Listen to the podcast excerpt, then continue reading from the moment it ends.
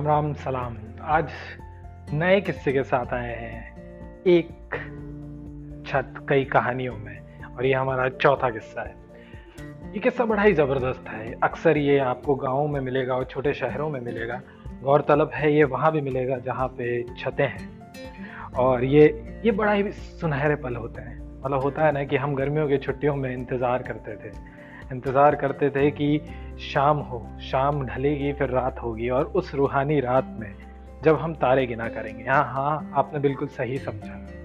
आप मतलब जब जितने भी घर के बच्चे हैं, वो गद्दे उठाकर ऊपर ले जाते थे। कुछ लोग खटिया उठाने की कोशिश करते थे।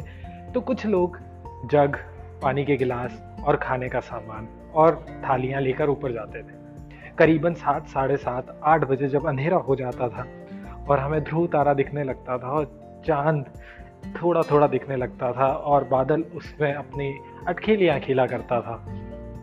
हम वो निहारते रहते थे और हमारा मन होता था कि हम अब इसी में खाना खाएँगे, क्योंकि अक्सर लाइटें भी चली जाती थी, क्योंकि गाँव में 24 घंटे लाइट नहीं आती।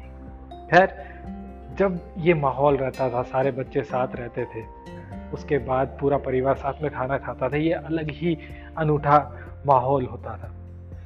और फिर उसके बाद उसके बाद तुम, हम खेला करते थे गेम। उस गेम का सबसे प्रसिद्ध गेम जो कि आज भी चलता है, वो था अंताक्षरी। हाँ सही सुना, अंताक्षरी। हम गानों की टीमें बना लेते थे और अंताक्षरी खेला करते थे। उसके बाद हम तारे गिना करते थे। आसमान की ओर देखकर तारों को गिनना जैसे ऐसा लगता था कि हम माँ की गोद में लेटकर सिर्फ़ वही देख रहे हैं। गिनते भी थे और लड़ते भी थे, क्योंकि अक्सर मेरे भाइयों और बहनों, मेरे भाई और बहन को चाँद बड़ा प्यारा लगता था, लेकिन मुझे मुझे सितारे। मुझे सितारे अक्सर इसलिए पसंद है क्योंकि कई बार चाँद साथ छोड़ देता है, लेकिन सितारे सितारे नहीं। सितारे उस अंधेरे को तब भी रोशन करते रहते थे। खैर, ये किस्सा शायद आपके साथ भी रहा हो। आपने भी वो सारी चीज़ें जी हों और उनको वापस से याद किया हो कि हाँ वो पानी परोसना वो खाना परोसना वो दुधिया रोशनी में, वो रूहानी चाँद की रोशनी में।